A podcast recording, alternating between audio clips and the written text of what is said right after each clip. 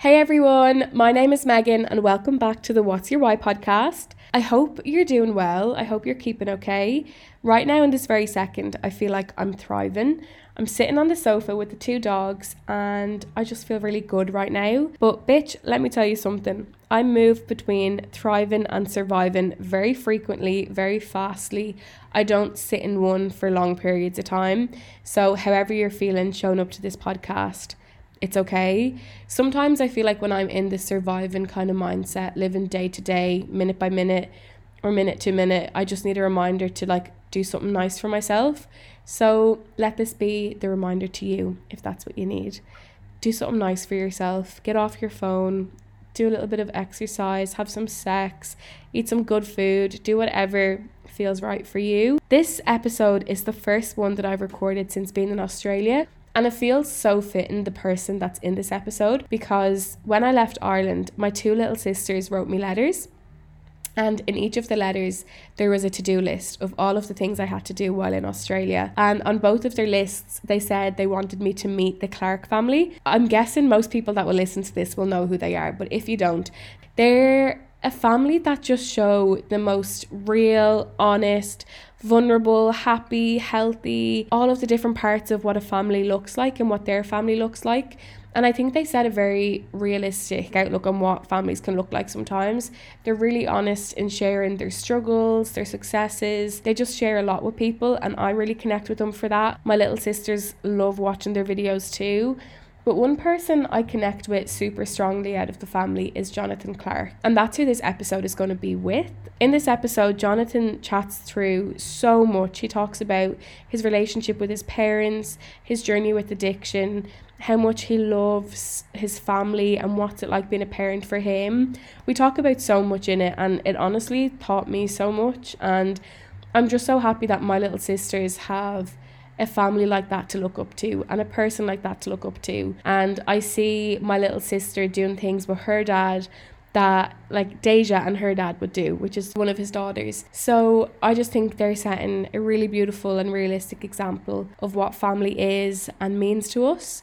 So that's why I reached out to Jonathan and wanted to chat to him about what his experience is like. If you're impacted by anything we talk about in this episode, head over to the Instagram. It's underscore what's your why underscore underscore. And there's a supports highlight there for you to get any support that you might need. Okay, I'm going to start by asking a quick rapid fire few questions just to settle us in. So, if you were to be stuck on a desert island, what are two things that you'd bring with you? Oh, jeez. What would I bring? I would bring a cow. I would bring um, a something to make fire. What else would I bring? It's so hard. I would bring an axe um, so that I can chop down trees. I would definitely bring a fucking disposable camera or something a little bit different. what is a compliment that you've heard before that's like stuck with you for a long time? Um, well, that's a good one too. Maybe that I'm too generous. It's funny because some people see that as a as a negative, but I don't see it as a negative. Um, so hence why I took it as a compliment. Yeah, I just I just think it's a it's an endearing quality to have. Where does your generosity come from? Oh, maybe from my father. How do you think you got that from him? Um, I think he can be quite a generous person, and he's a bit. My father's a bit of a misunderstood character in our family. Mm. Um, we don't we don't we don't always get along very well, but um, he, I think he's quite generous in giving in his time, and if he had something to help you, he wouldn't hold back in in offering it up. Mm. Do you talk to your dad often?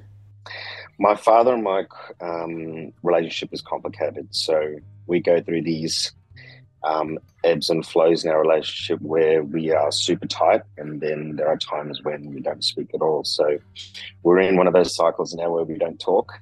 Shit, that's something that I connect to a lot and can relate to a lot. And it's something that people don't really talk about too often. But I know the impact can be mighty. Like, how do you reckon it impacts you when you go through the stages of not talking very often? I think deep down, I'm a pretty sensitive person. So it, it affects me in the sense that I'm a family oriented person as well. So I think that family is very important. And yeah, when I don't have that relationship, it's, it's, um, it affects me deeply, like inside. But I'm also quite a stoic person and have to, and I've learnt to sort of set my boundaries and be, you know, not be defensive, but just be proactive in in what's expected. So, yeah, I just my father's a very stubborn person, and he's um, he's very set in his ways, and he doesn't like to admit he's wrong, even though he is. And yeah, yeah so um, it just comes to a point where there's sort of no real there's no real way to make make amends other than just separating myself from that because it's it causes too much hurt if you know what I mean. Oh, 100%. I know what you mean. If you were to press pause on him being such a stubborn person and you knew that he had you had his undivided attention and he'd listen to anything that you'd say, what would you say to him? Ooh. Firstly, I'd thank him for everything, right? So he brought me to this country when he was, you know, in his early 20s. He gave up his life in South Africa, brought his um, his young son and his wife over here, and he sacrificed a lot in his in the first say decade of his life here in Australia to give my brother and I a, a life that um, you know to give us a, a stepping block to to succeed, and I'm very grateful for that. Um, but at the same time, I'd want him to. I just want him to have a perspective of looking within and realizing that um, it's okay to be wrong and that um,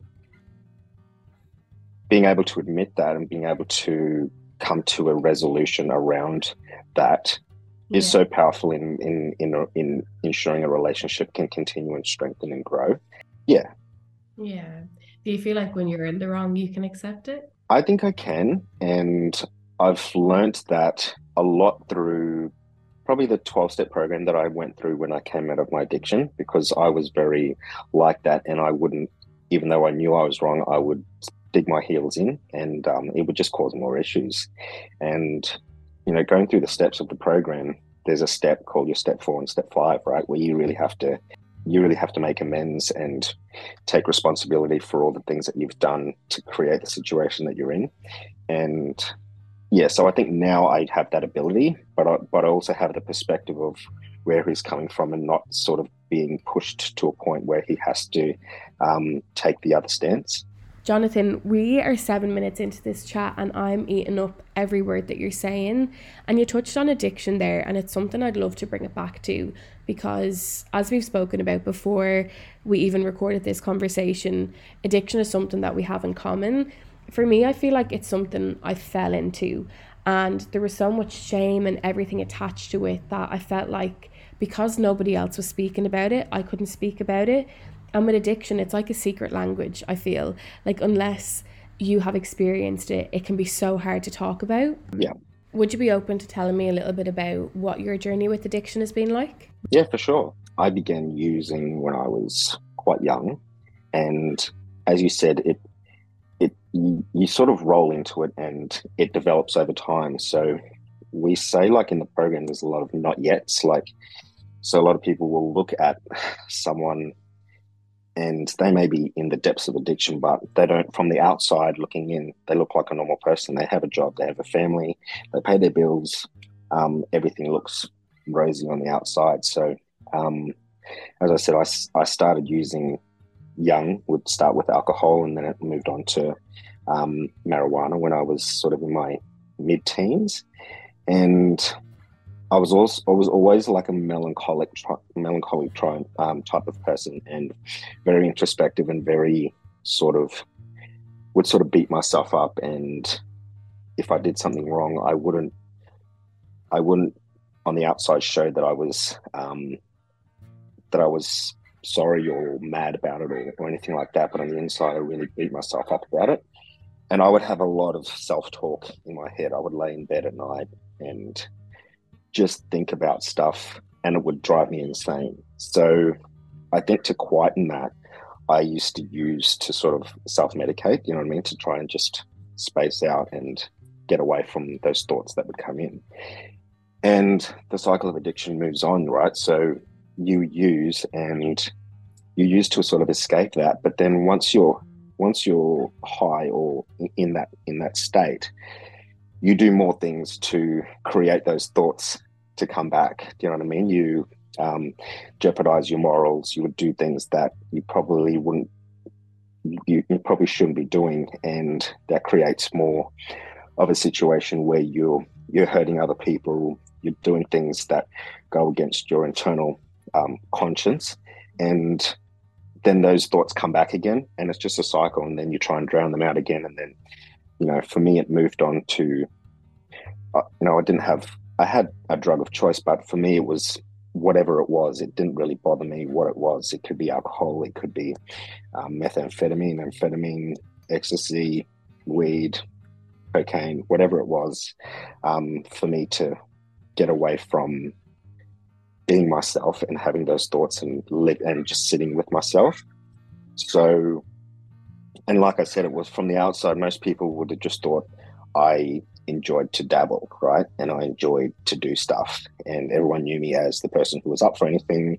And I would party and I would do whatever it was. Um, but for me, it was it was never a it, it was never a moment where I could say I wasn't searching for the next one. Do you know what I mean? I was always wanting to know when I was going to get on next, when I was going to, if we were going out to a family dinner or just meeting up with friends, it was like, can we get a drink? When can I get a drink? When can we start? When I, when can I start to sort of self medicate? And you know, I could never have a bottle of alcohol in the house. I could never have a bag of cocaine or anything in the house where it wasn't. I didn't plan on using it till the end. And then when it got close to the end, it was like, all right, start the plan of how can I get more? When can I get more? How can I get the money to get more? Etc etc. So it was just a perpetual thing that kept going and going, and got to a point where I was in complete self denial. Like I was just like, this is the way that I am. There's nothing wrong with it. I like I like using drugs. Um, alcohol is legal, so there's no real difference between. To me, there was no real difference between legal drugs and legal drugs. It was like, well, if alcohol's legal, then there's no reason for me to not dabble in the other stuff as well. And what really sort of set me off or sort of made me look at myself properly is that I started seeing, I went to different psychologists and, and psychiatrists over my time and, you know, got diagnosed with depression and all the rest of that sort of stuff. But then one day I was, I went to see this new psychiatrist and he sat me down and he, I would usually not tell the complete truth to my therapists or whoever was sort of seeing me. And this time I thought, you know, I was in my early 30s and I thought, like, I'm just going to tell him the complete truth because I want to see whether if I do that, I can get some real help. Do you know what I mean? And when I told him the complete story, he was like, "Oh, have you ever, have you ever thought about going to a rehab or, or a detox?" And when he said that to me, I was like, what do you mean? Like, why would I need to do that? I'm, I don't, have, I don't have a problem. And that just made me think. Like, I walked away from that, um, from that appointment, thinking, wow, maybe I do have a problem because this is the first time I've told the whole story, and someone's and someone in a, you know, he didn't offer to medicate me or offer to treat me. He wanted to send me away to to get to a point where he could treat me. And I was just like, whoa, that was a real wake up call to me. And that was my first sort of step for me to sort of come to the um, conclusion that I did have a problem and that I needed to seek help for it. And that's that started me on that process to do that. Because I had been, I had stepped inside 12 step program rooms before but it was always an ultimatum from, say, my wife or people around me saying, you need to do this or else we don't want to see you again or we don't want to have anything to do with you. So I would do that. And it was always sort of like I was pushed into it. But this was the first time where I stepped into the rooms of my own accord and I sat down, and I shut up and I listened to other people. And the first meeting, I was just like, yep, I'm definitely, I definitely have a problem, and I'm definitely one of these people. Like, I'm definitely, I could relate to so many stories that were being told and all the things that were being said in that room. I was just like, you know, because they say when you go in, don't. And they said this to me the first time I went in. They said, "Don't look, don't look for the differences. Look for the similarities." Right. And the first time that I w- walked into the rooms, I never looked for the similarities. I thought I would listen to stories. And I'm like, "Oh, I'm not like that. I don't do that. I'm not that bad. I'm not, you know, I'm not this. I'm not that." Yeah. And this time, the first time I sat down and I listened to all the similarities. I was like, "Yep, I can understand that. I'm exactly like that." And I I found all the similarities, and yeah, that was the the start of the journey to to my sobriety. I don't know about you, but for me, when that light bulb went off and I realized, oh, I actually do have a problem with this, it was mixed with relief and also massive shame and guilt. What was it like for you when you realized that it actually was a problem and it wasn't just going for the bag or having a drink on the weekends. Like it was a bit more serious than that. Yeah, very similar to you. It was a relief. It was literally a relief because I always had this thing on the inside what's wrong with me? Like, um, even though I pretend the outside, oh, there's nothing wrong, I'm fine, blah, blah, blah. But on the inside, deep, deep down, you know, there's something wrong and you're trying to find out what that is. And then, like, like you said, it was, it was like a weight off my shoulders. Like, all right, I know now I have sort of a diagnosis. All right, this is what's wrong with you. This is the type of person you are. And it was also a relief that in that room there were people with 10, 15, 20, 25 years of sobriety. You know what I mean? And it was like, all right, well, I'm in the right place. These people have got through it and they've been in worse positions than I was when they started.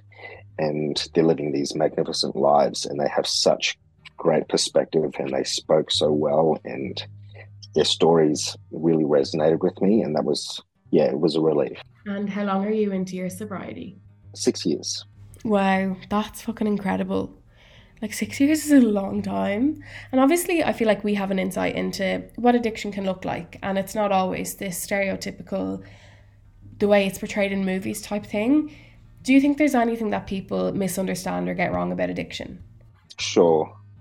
I think the main thing people have, the main thing is that um, people, when they hear the word addict, they think, you know, the person, the scratchy person on the street who's scratching their arm, who's looking to to steal from you or whatever. Um, and that's a massive misconception because what it does is it makes people that aren't don't fit that mold think that they don't have a problem, and when you step into the rooms, you see people, lawyers, doctors, um, real estate agents, any type of person that you could think of out there in the world who has it together um, fits into that category and may have an issue behind the scenes that you don't know that they're dealing with.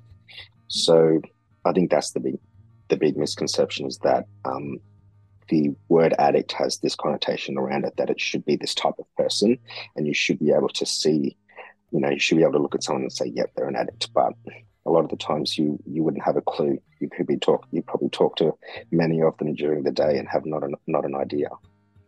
Yeah. And you kind of spoke about how you start using because, you know, you struggled with depression. How do you navigate that now that you're not using anymore? So the big thing for me was my step four and five, right, was really taking an inventory and writing down everything that from from when I could remember up until that day of everyone and everything that I had a resentment against and that I had issues. You know, anything that you have this internal feeling that's an unease. Um, and once I took that inventory and then went through and made amends with everyone that I could, and then made amends, made my personal amends to everyone that I couldn't, um, it was like a clean slate.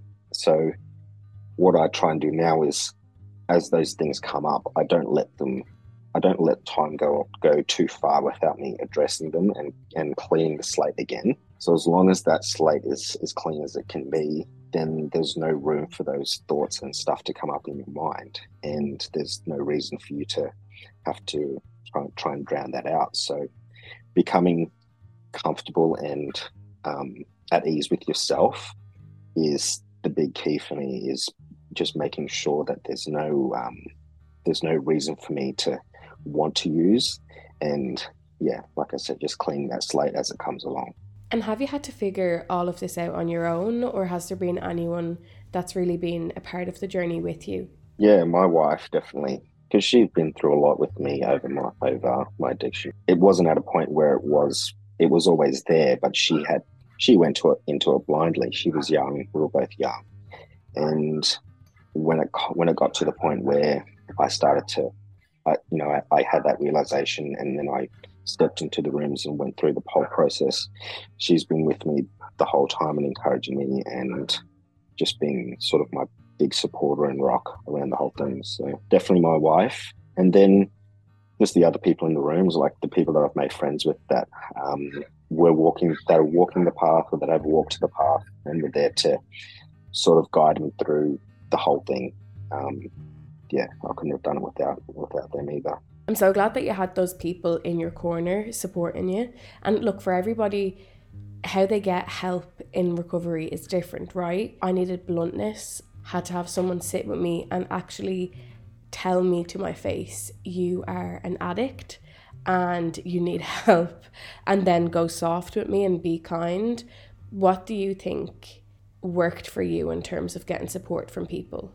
Um, I think it was just to be understood and not to be judged. Do you know what I mean? Because there's nothing worse than like you know you beat yourself up enough more than anyone else when you're in that situation, and you've got to you've got to be able to learn to love yourself in spite of everything that you've done, and by having other people that you love and cherish having them judge you and look and look down on you, it just exacerbates everything. So um, so that's yeah, that's been a big thing is just having that non-judgmental support and that just that sort of unconditional support. I feel like there's been so much growth from where you've come from to where you are now today, and I think both versions of you have a lot of power. But what do you love most about who you are today? Um, I love that I'm I'm a lot calmer and more introspective than I was before. I would I had anger issues. I would blow up. I would punch holes in walls. I would do like really stupid stuff. And I love that now that I'm able to to have a a step back perspective and look at the bigger picture and know that what's going on in this moment doesn't need to be something that's going to define the rest of my life. It's just a moment and it'll pass. And um, even though someone's saying or acting in a certain way, it doesn't mean that that's the way that they're going to be forever or that that is going to impact everything in such a big scale. Like I have this sort of, I have the skills now to just be able to, to take a step back and just let things sort of happen and deal with them appropriately instead of trying to make, trying to really manipulate a situation to make it work. I was smiling when you said that you used to like punch holes in walls and stuff because I already told you this, but I run workshops for teenagers, and every time I'm in a room with young guys, whenever we talk about anger, they're always the ones to say they lash out at people and they punch holes in walls and they don't know how to process that anger on time to stop them from doing that stuff. So I could just imagine you being one of those. But what do you think was going on in your mind and in your body to make you act out that way? I think it was um it was a lack of control. Like you have this thing in your mind that you're like you need to be able to control the situation and and the outcome. And once once it gets to a point where you don't have that, you need to sort of grasp any type of control that you have. So, and it sounds sort of stupid and counterintuitive, but by acting out and lashing out, that's your sort of way of saying, "I'm taking control. I'm taking charge. I'm going to be this this person." And um, yeah, I think that's the main thing. Is just like the the feeling of losing control and not being able to contain the situation that a lot of the time you've created anyway. God, you're smart. what do you think you'd say to your younger self if you got the chance? Um, I would just tell him like it's okay. It's not your fault. Like you don't have to. Whatever's happening now, it's not the be all and end all, and it's not going to it's not going to have the impact that you believe it's going to have. So just take some time. You've been like so generous in everything you've shared so far about your past. I'd love to know a little bit more about like what does your present life look like? Um, life is is really good. I mean, I've got you know, my wife is um, really succeeding in her in her career path that she's gone down. You know, social media and um, the whole thing, the whole the whole life that sort of created for us has been really such a blessing. Um, you know, my being involved with my kids and watching my youngest daughter sort of grow up and see me from sort of her five, six year old to now. She's seen me sort of in this state where I haven't been in the depths of addiction. So that's been really good to be able to give her that perspective of me.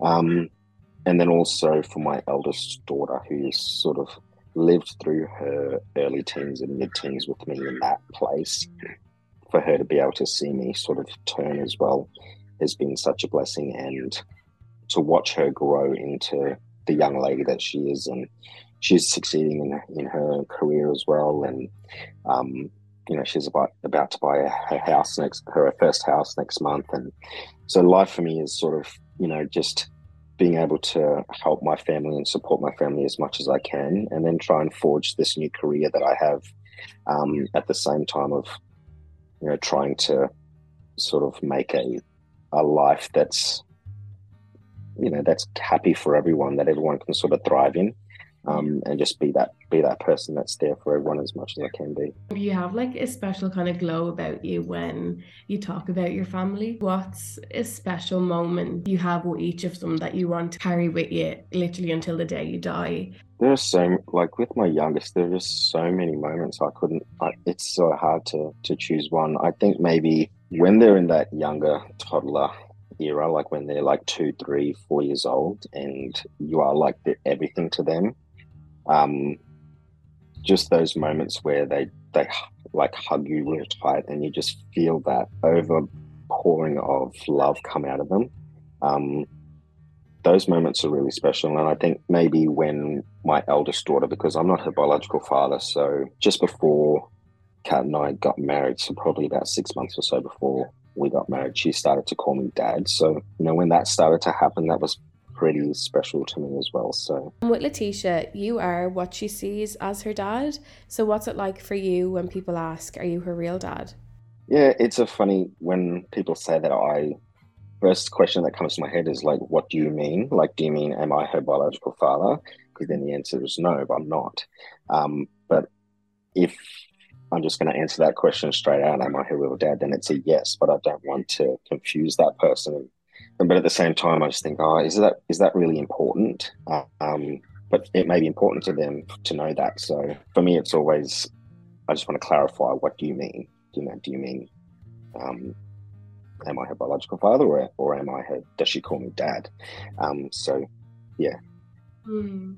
And you are an incredible dad. My sisters, Carrie Ann and Brianna, they watch you with the girls and they admire that. And I can just see like little parts, like even Brianna, the youngest one, trying to get her dad in to do TikTok dances. Like it's very much so how she sees your relationship play out. And she's 11, so she's similar age to Deja. You know, just kind of having not even one person to look up to, a partnership to look up to. Um, it's really beautiful. And the older one, she's 19. Like even her having an example of what a father daughter relationship can look like is so amazing. I have a lot of gratitude to you for setting that example of what's possible. So thank you for that. Thank you. What does it feel like having so many eyes on you and your family? And I feel like it happened very fast for you guys too. Like, what's that been like? I think subconsciously, as sort of Kat and I were younger, we always sort of, I think we could always saw us successful in the public in one way or another. So it sort of played out in a way that we sort of hoped it would, but at the same time, we couldn't depict exactly how it was going to happen. Mm. Um, it is confronting sometimes that, you know, there are people that that know more about my life than my my brother would know about me. Do you know what I mean? And um, so at times it's a little bit confronting, but we take it with the gratitude, you know what I mean? Because it's people look people look up to us and people look at us as a you know as a family that they really enjoy watching. So I get a lot of gratitude out of that, and um, I it never you know I, I I never walk past the fact that without those people sort of loving us or welcoming welcoming us into their life, that we wouldn't be able to have the life that we have right now. Do you know what I mean? So um, I always have a lot of gratitude for those people and a lot of time for for anyone who comes up and says hello or wants a photo or anything like that. And it also makes me proud to know that um, that people have that much admiration for you know my my girls, my daughter, my wife, and my family as a whole. Um, yeah, it's it, it's a proud proud moment to to be able to look at that and say, oh wow, these people actually care. So it's yeah, I love hearing you talk about Kath and I love watching videos of you together and everything. What is your relationship like with her? Kat and I's relationship is it's ever evolving. I mean, we've we went through all the stages that you could think of in a relationship. You know, we went through that that first infatuation and all over each other and, you know, writing you know, writing notes to each other and all that sort of, you know, making each other's lunches and all that sort of stuff and then moved through to a stage where it was a lot of fighting and a lot of getting to know getting to know each other while also getting to know ourselves because we were still quite young but then also having to navigate the parental side of things at the same time. It's really you know having those compromises and it's like i want to bring up my child this way but i want but she wants to bring her up this way. And then where can we meet? Somewhere in the middle and sort of respect each other's um, views but also being able to give enough, but also let them take control as much as they need to as well. So it's really a, a compromise and a balancing act as a husband and wife, but also as a mother and father in that situation. So we've gone through that, and then and then now you know go, we've gone through you know having businesses together, you know almost being bankrupt. Um, you know, being a, having to scrounge money and and go to like food banks to get food for our family, things like that. We've been the poorest of poor, and then you know now having the, the ability to, to take our children on overseas holidays and and have a great life. So it's going through that with someone and having that um, having that unconditional love poured on you, but then also giving it at the same time. But at the same time, having boundaries that each other put up and say, yes, I have unconditional love for you, but this is a non-negotiable, and if this happens, then there's a serious there's a serious question on how we move forward from here, type of thing. So it's yeah, it's it is ever evolving because as we we grow as people, then our relationship has to grow and and mature and change as as that happens as well. So yeah, it's been it's always a learning experience, but it's it's something that you know that we enjoy, and we're always having to take stock and think, you know, where do we go from here? Because the feelings that you had six months ago, six years ago, aren't always the same as you are now, and it's like, well, a lot of people look at that and go, well, well, maybe I don't love them anymore. Well, no, it's not that. It's not that you don't love them. It's just that the feeling isn't the same, and you need to take a you know take a step back and have a big big picture view on it and see how you move forward from here because just because exactly you don't feel exactly the same as you did now it doesn't mean that it's not real and that it's not worth continuing so yeah. What's your favorite thing about her? Um so probably my favorite thing is the type of mother she is. She is a relentless. She loves those kids like so much and more than anything. Like she would sacrifice everything for them. And to have someone who you have complete trust with your children like there's no question about does she have their best interests at heart are they going to be safe uh, uh, is everything going to be okay for them if i wasn't around that's probably a real that's a real blessing and something that i really admire about her and then also her her work ethic. Like she work, she will work tirelessly and relentlessly, and she sets goals. She's driven. She meets her goals and her targets, and she just pushes forward and has this. Even if she doesn't have like she's not academically or highly intelligent or things like that. It's she uses what she has and her skills to the best of her ability, and she just pushes forward. So, yeah. And what if I asked her that question? What do you think she'd say her favorite thing about you is? Oh, um, maybe my, like I said in the beginning, probably my generosity. Um, like I've always, she's always said to me, like I, I'm I'm a real softy on the inside, so like the really things really break my heart. So like like if I, if I see a homeless person and they and they want money, if I don't, if I have money, even if it's a large amount of money in my pocket, you know, I've only got a twenty dollar bill, I'll give that person that that money, and she'll be like, "Why did you give that person that? Why did you give them so much money?" Or you know, blah blah. I always have that thing inside, and it's like, oh, you don't know what that act could do for that person, you don't know where they've been today or what they need today.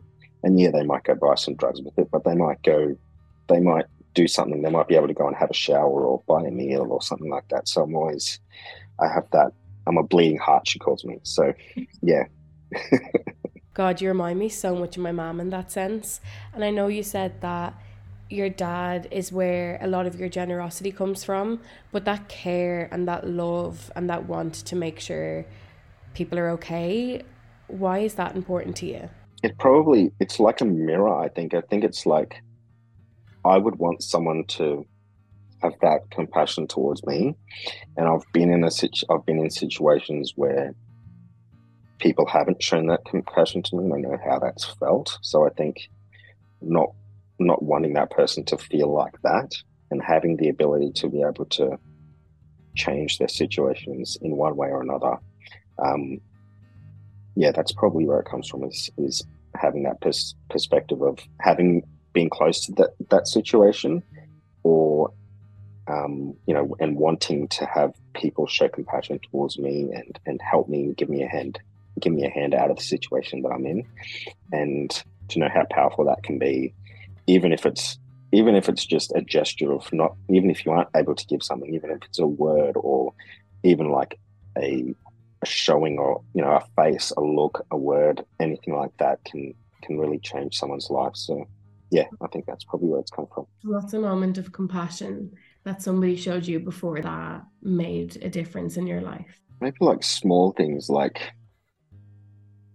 you know when i was young and you know my parents never really gave us money to do things and you know having a friend that was like maybe buy you a burger something like that like just small, stupid things that you think are nothing. Or, you know, you don't have any money for tuck shop and someone just buys you a, a cinnamon scroll or a juice or something. Just mm-hmm. something like that. Those things, yeah. I think it's such a beautiful quality to have. So I think it's really special that you do that for a lot of people. And I hope people continue to do that for you through life. I definitely believe that what you put out is what comes back to you. Mm. What's something that like you're proudest of yourself for? definitely staying clean and sober for as long as I have. Um, that's definitely up there. Being a father and having kids that are stable, confident, and successful, intelligent, um, you know, that aren't strung out on drugs or telling me to F off and running out the house and, you know, wanting to have a relationship with me. Um, yeah, that's definitely something. And then also having a a marriage that's lasted for so long. And with the being sober, is there a moment that you can remember of just being like, "Fuck, I've I've done it. Like I've I've come so far. I'm not where I used to be." Like, is there a day or a moment that you can remember really connecting to that pride? Yeah, I think on my first anniversary, like of twelve months, mm-hmm. um, it was like the first the first 90 days is probably the most crucial, right? And they say do 90 meetings in 90 days, at least do, do that and see what happens. And I did that. And then coming to a point where I could sit in a room with people around me using and not have any urge and not feel the need to have to walk away because I couldn't be in that environment. That was really powerful just to be able to sit there and look and not judge other people for what they're doing and not um, be in a situation where I was like, oh shit, I really want to do this, but I can't. Um, and having that sort of um, that mindset of like, this is fine. they can do what they want to do. I can still have fun and I can still hang around people that do this sort of stuff. Um, and yeah, it just to be completely okay with that. And my body wasn't just like shaking, going, I want to do this, I want to do this. Yeah. I love that because I think you've done so much that if I were you, I'd be super proud. So it's nice to hear like what your experience with that has been. Looking at your life and where you've come from, where you're at and where you're going, what do you think your why in life is? Um so obviously an easy one to say would be my children. They're a massive why to me and my family as a whole, my, my wife and my children. But I think above all that is my peace, like my inner peace, because I think without having that, then all the other things wouldn't happen the way that they have. If I didn't have that peace, then there would be turmoil in those other areas, and I probably wouldn't have a successful relationship with my wife, and my kids may not like me or want to be around me. Um, so I think I need to, like I've always put my you've got to be selfish to be unselfish, if you know what I mean. So you've got to put yourself and your well being and your tranquility and peace first. Because if you don't, then everything else that you want to make your priority is not going to be able to be there at all. So, yeah. Fuck, I could literally just listen to you speaking for hours. Like, yeah, you speak so well. and this is obviously like your, it's your episode. You get to talk about whatever you want. Like, is there anything else that you want to chat about that would just capture where you're at in life or parts of your journey or anything else you want to chat about? I have a deeply restrained relationship with my mother. And I think a lot of people, like when Mother's Day and think those things come around, I always have a deep feeling for people that don't have that relationship with their with their mother because in the media in in popular culture it's always like you know the mother is nurturing and caring and all giving and would do anything for you etc etc and when you don't have that in your life those types of um, situations can be really uh, i will say not off-putting but really numbing. Like you just want to get away from it or put a wall up or not want to feel anything about that. So yeah i just think that's really important for people to have um, a perspective that it's okay for you not to have the ideal relationship that you have with your your parents or and especially your mother because I think a mother's relationship with a with a son or a daughter is completely different than a than a father daughter or father son relationship, and it's something that I struggle. That's probably the biggest thing I struggle with in my life that most people wouldn't know and don't I don't talk about a lot. Um, is I don't have that relationship with her, and I haven't had it for a long time. And I don't think I ever I've ever had it. And yeah, that's probably one of the biggest things that struggled and sort of shaped me internally. And yeah, I just want people to have that knowledge that it's okay to have to have those feelings and to have that situation happen in your life, and it doesn't have to dictate how you move forward with your life or have or how you have a relationship with your children. I'm so grateful that you brought this into this conversation, Jonathan. This is something that's not spoken about near enough. Even for me, I grew up in foster care, so I'd only see my mom on weekends, and now she's not here. And I think that comes with a massive identity crisis thing of the person that's supposed to give unconditional love is not present in my life anymore. So, who am I without that? Would you be open to chatting about that a little bit more? Sure. My mum is a she's an alcoholic, right? So she's a practicing alcoholic and has been my entire life, but I didn't really have a I didn't really have an idea of what she was until I got an idea of who I was. And then it was just like, oh my God, everything's just sort of clicked. And it was just like, okay, I have an understanding of who she is and why she is the way that she is. But at the same time, it's like, doesn't make it easier. Um, so my relationship with her, I've never really been able to have like a real, you know, when mums like give you advice and they give you that, they just sit down and talk to you like a real person. With my mum, it's you know ninety percent of the time she's she, she'll be drunk when you're talking to her, so there's nothing real coming out of that conversation, and you know, I got to a point in my life now where I've just I've just cut it off. So I, I don't see her. I don't call on her birthday. I don't call on Mother's Day. And it's not that I'm trying to be mean. It's just that I'm, I've, in my own sort of maybe sick and sadistic way, I just wanted to realize that that she has the opportunity to not have to not be the way that she is, and that I'm not going to put myself and my children in a situation where they can feel hurt and vulnerable when they don't need to be. Um, she was always a hardworking person. She always made sure that the house was clean and tidy, that there was meals on the table, that we had food on our backs. She went to work, paid the bills, did all the things that that are normal in life. But when it came to having a a real and proper relationship with her children and and her husband, that was never there. It was always her drinking, which became the which was the priority, and was always.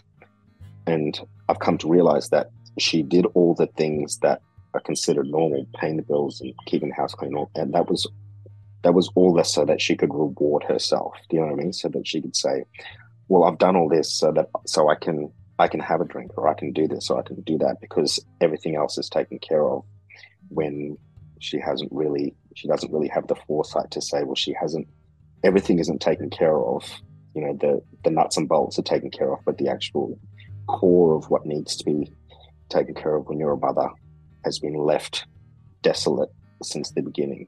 And um, yeah, that's just something that I really struggle with is that, yeah, I don't understand how someone can be so removed from everything no relationship with your grandchildren, with your children, and not even when it gets to the extreme of them not talking to you anymore, not wanting to know why or figure out why, or maybe come to a resolution of what can I do to mend everything, just leave it the way that it is and not do anything. It's just, yeah, really concerns me. And what do you feel like you needed or still need more of from her? I think just just being present, like completely present and not being so selfish, like being more selfless and um, putting the needs or the you know the needs of the people that you've brought into this world and and the people that they've brought into this world, putting their needs and their requirements above yours at times when it makes sense to. Um, and yeah, like there's nothing that she can sort of teach me anymore. I'm I'm 40 years old, but she could, you know, just even wanting to sit down and give me some advice and say what she would do here and what she thinks of the situation and congratulating me or um, being happy for me in this or um, being interested in things that uh, I'm interested in, if you know what I mean. I've always, as a father, that I think that's something that I've always tried to do with my kids is even if I don't like something or that's not in, in, an interest of mine, is making an effort to be interested in something that they that they are interested in and finding out about it and then being able to talk to them about it, even if I don't really care about it, but I care about it because they care about it. Um, yeah, that's probably something that that I would enjoy from her, just being present and wanting to have a uh, an involvement in our lives. Like, is there any kind of way that you've been long term impacted by how your mom was and is with you?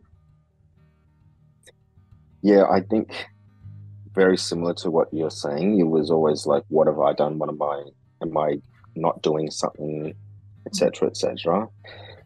But once I went through my addiction and, and recovery, I realize that it was that it's not, and I can I can pinpoint exactly what her issues are and where they've stemmed from and how they've been cultivated into the way that they are now. Um, and having that perspective has made me have less of a made it hurt less. It doesn't hurt, doesn't completely not hurt anymore, but it make because I've got an understanding. I know that it's not my fault, that I had nothing to do with it. That you know, there's no reason for me to feel any responsibility for the way that she's or the way that she's treated um, me in her life. And yeah, does that does that make sense? like a hundred percent sense. It makes so much sense. Um, and when I asked you the question of like, is there anything else you want to say? You could have easily said no. Like, why do you think it's important to you that you get that message out to people? Because uh, I think a lot of people keep it keep it within and don't like to talk about it because it's like I said, it, it brings emotions up to the surface that a lot of people probably may have dealt with or don't want to deal with, and um, and like I said, if if it doesn't get brought up, it won't get brought up. Like for me, if if no one asks me or talks to me about it, I'm not gonna. I don't volunteer this information to people.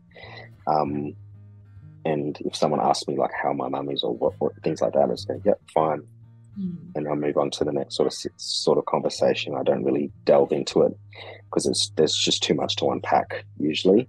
Um, so yeah, I just brought it up just so that people know that it's okay to have those feelings and that it's normal to to want to talk to talk about them, but also to to be careful with who that you you bring that up with because yeah, things can can those emotions can get to a point where it's it's hard to to let people know exactly how you feel. I can relate to people just not asking enough about important parts of your life, and I don't think that's yeah, it's not a nice feeling. So I'm always open to have a chat like this. If you ever just want to be like, oh, let's just talk about it. We don't even like we don't have to record it. But yeah, I'd always be open to hearing where you're at with that. Um, okay, thank you. Do you wish people would ask you about your relationship with your mom more? Not people in general. Maybe, um, maybe my wife. Maybe, um,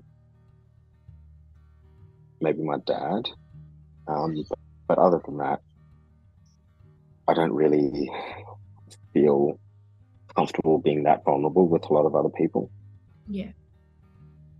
I think that's like lovely though. Like you can invite people to ask more because sometimes they feel like if especially if it's a more vulnerable topic, like I don't want to bring that up, I don't want to upset you.